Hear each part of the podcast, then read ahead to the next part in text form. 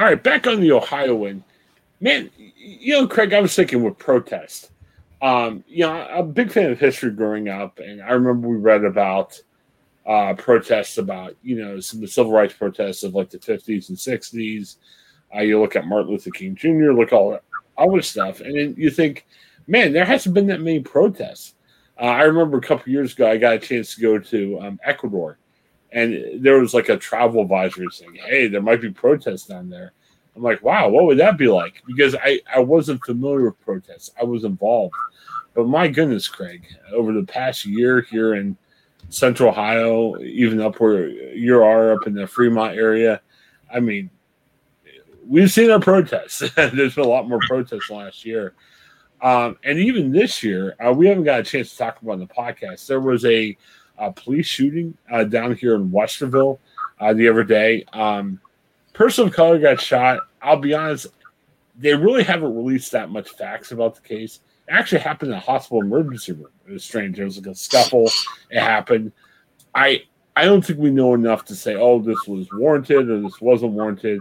But I woke up this morning to see a story. There was hundred people protesting outside Columbus Police Headquarters last uh, last night, and we're recording this on Wednesday. Happened late Tuesday night. So, Craig, it's a different world. Uh, we're journalists in our newsrooms.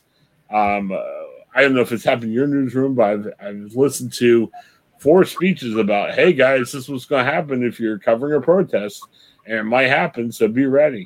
So we're in a different world now. Um, and as journalists, we're preparing for it. And as Ohio citizens, we're preparing for it because no matter what side of the political aisle you're on, there's protests on both sides.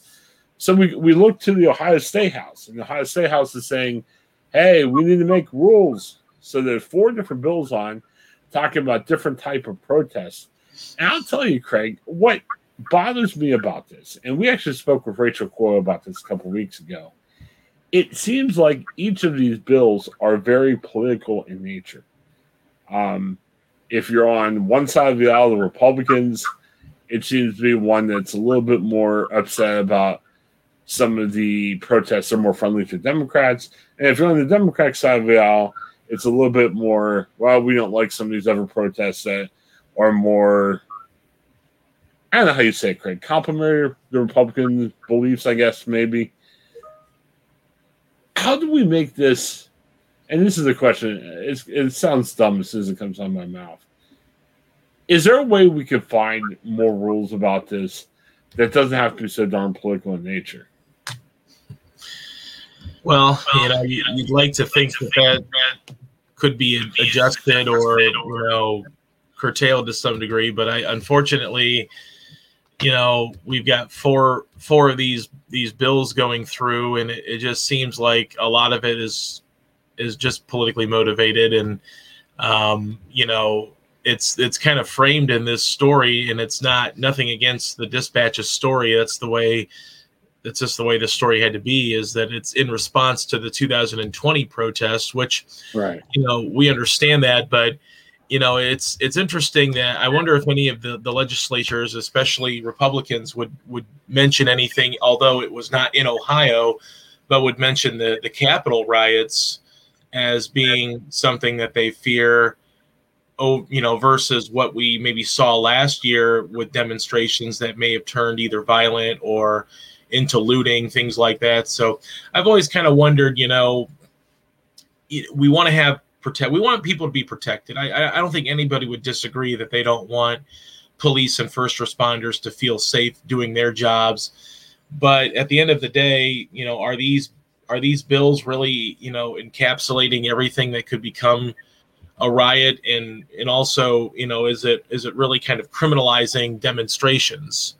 Um, and I know that that's part of the story too. Is you know, are they really criminalizing the ability to protest or for people to you know speak their their minds on the streets and that's a freedom that we all have in a peaceful way obviously so you know i don't think you can ever get away from the politics on anything like this. And, and i think it's pretty evident that a lot of this is in response to what happened last year.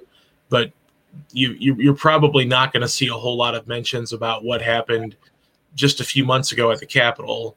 And I know it was at the Capitol, it wasn't in the state of Ohio, but it just tells you that. And there were people from Ohio that went to that protest, if you want to call it a protest, and rioted and you know broke into uh, the Capitol building and, and looted and, and defamed you know public property. So you know it's it, it seems like that should at least be mentioned here that you know let's let's incorporate this if we're gonna you know try to you know badmouth some of the demonstrations that happened in 2020 in these bills specifically. Well, and I think in general too. Why can't we just take a look at it and say, like my conversation with Rachel? I think we need to really define what a protest is and what the consequence of any type of protest is. I, I don't know, Craig. I know you're kind of in the northern part of the state. Um, at the state house, especially on the northern side of the state house, there's a huge lawn. Okay, so Rachel and I were talking about this, and when you're trying to define a protest, there's a lawn where I would guess if you pack people in there, which you shouldn't do during COVID, but on normal times, you might get I don't know, a couple a couple thousand people in that lawn. You know what I mean? So you could have a lot of people on that lawn that are not in the street at all or anything else. And you could have a protest. Now, if you have a protest there, hey, you know, people can yell, scream, jump up and down, whatever the case might be. It doesn't disturb anything.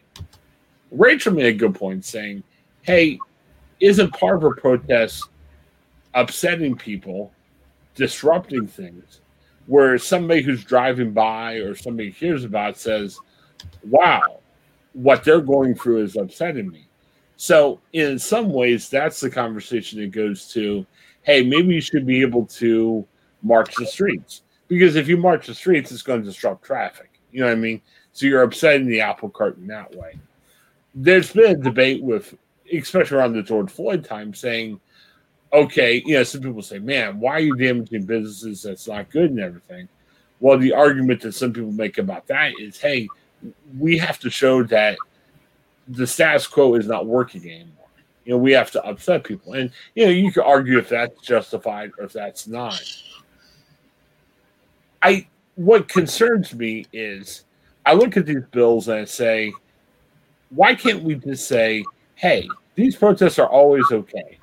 We're going to encourage it. There's no problem, whatever the case might be. Hey, if you march on the street, hey, we might let's argue if that's a misdemeanor. You know what I mean? Do you charge somebody with a misdemeanor?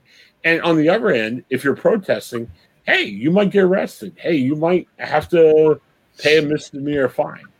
Um, when it comes to damaging places, okay, can you get arrested and can the fine be high for damaging a place? And then that becomes your right because if you say, hey, I feel I have to do this to make my case known, okay, you've got the right to do it, but we've got the right to prosecute you. I'm wondering if that's something that can be agreeable to both sides because that way, if you're protesting, you know, if it's a Capitol riot type protest or a George Floyd just make the rules the same for everybody. You know what I mean? Right. And I think one of the bigger pictures, and this is something that I, I hadn't thought about, even though I've covered a couple of uh, incidences not related to protests, but um, you know, Ohio sort of broadly defines what a riot really is. So in Ohio, if you have five people who get together and are in violation of disorderly conduct, you can be charged with riot. So it's it's you know kind of a grouping of you know people together five or more where they get into you know get involved in some sort of a, a, disorderly conduct or whatever issue and they can be charged with riot. We've actually had cases where um, you know i've covered a couple of cases where some people were charged with like aggravated riot you know because of a, of a large scale fight or a large scale issue. Um, so maybe we need to more better define what riot really is and then that way we can have maybe better legislation that like you said, can kind of you know be the same for everybody because I don't know that you know I it's it's interesting too that I don't think a lot of people especially these these co-sponsors of these of these bills have anything to say about what happened last year when you know we all remember those photos and people gathering at uh, Ohio in Ohio at the Capitol um, you know, to protest Mike DeWine's, you know, essentially his health orders that he was imposing. And people were banging on doors and, you know, they were getting as, as close as they could, yelling and screaming. And they were well, well within their right. But do you define that as a riot when they're trying to serve the public or, you know, cause a scene? So I guess it's it's better for us maybe to get on the same page as to what a riot really constitutes because, you know, like I said in the story, some people think of a riot as being over overturning cars, setting buildings on fire, but that's not necessarily what Ohio defines a riot as. Yeah, I'm just saying whatever it is. Like if you and I go down to the state house and we pull our laptops and record a podcast, you know, okay, if you do it on the front lawn, I mean, I guess it's fine. But if we did it on the street in block traffic, we sh- I, we should probably have a misdemeanor, whatever the arrest would be. You know what I mean? So I mean, whatever it is, I, I, I guess I don't like the bills to say, well, let's enhance these crimes. If you do something that's wrong, it's a crime. If you're saying, hey, I'm doing it because I'm protesting, or if you just have a wild streak in you, or if you just want to be disobedient to the law, whatever it might be, it's a crime. And I guess if we're saying let's go protest this, if we're protesting on January 6th, or if we're protesting George Floyd or whatever we're protesting, we know that whatever we're doing, we, there's a potential we can get arrested. And actually, isn't that part of the allure to being a protest? You know, if you're going to protest and you know if you're upset about something, you know the consequence. And sometimes you don't care because you understand, hey, if I get arrested, I'm going to have to because this is how strongly I feel and whatever it is, you know? Yeah, you know, in reading this story, it's very interesting. Um, you know, Cedric Denson, a, a Democrat from Cincinnati, um, is is kind of the one, one of the main concerns here for him is that it's criminalizing protesting or, you know, just kind of being out and about, you know, trying to, you know, alert people of injustice. So, you know, his his example, you know, specifically, you know, what happened to George Floyd last May um, in in saying that you know if someone goes there goes to a place and pulls out their cell phones and begins to record something that's like that incident and you know he says you start shouting and screaming as as most people might do and then you know they could be considered to be interfering with officers if officers are shouting for them to get out of here because a part of this uh, uh it seems like a part of this bill is that you you have to comply with lawful order from a law enforcement officer so if, a, if an officer says something and you don't do it, then technically, based on what this it looks like House Bill 22 would how it reads to him anyway, is that it would uh, sort of expand the definition of, of obstructing of you know obstruction of justice. And if someone says you have to leave or get out of here or whatever it may be, you know, maybe it kind of seems as though you could be at fault for something like that just by recording video of a, of a George Floyd like incident, which that shouldn't be something. If you're not, you know, the definitions, and we've seen if you watch the George Floyd trial, most of the definitions of, you know, obstructing police business is getting in their way and physically not allowing them to do their job or making them have to alter how they do their job. Being on a sidewalk or a street recording them arresting someone is not obstructing them from doing their job or getting in the way of doing their job. That's how we all, especially in the media who cover cops and courts, have always heard it. You know, when I go to a fire or a car crash, I do my best to stay away from what they're doing. I try to get as close as they allow me to without getting in their way physically from doing their job.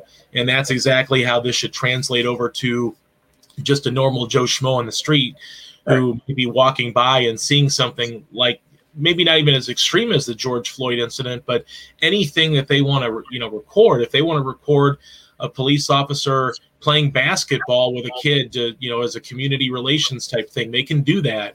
And I hope that this doesn't you know get in the way of things like that in the future because that based on how this you know representative from Cincinnati is reading the House Bill 22 that's how he interprets it. So I'm hoping that that's not the case because it could be a very big slippery slope for all of us. And that's why the rules need to be the same. Um, you're seeing these rules, and you know, dispatch stories. And look, if it's a Republican bill, they're upset at the protests of last year. So, you know, hey, they're responding to the George Floyd protest that happened in Columbus. Well, don't make the rules any enhanceable. Just make it where if if you're bothering a police officer and you are obstructing their business, okay, you get arrested. If it's during a protest or if it's when I go up to get lunch today and if I get in the way of a police officer, you know, if it's legitimate, if I'm breaking the law, I should be arrested. You know? Right.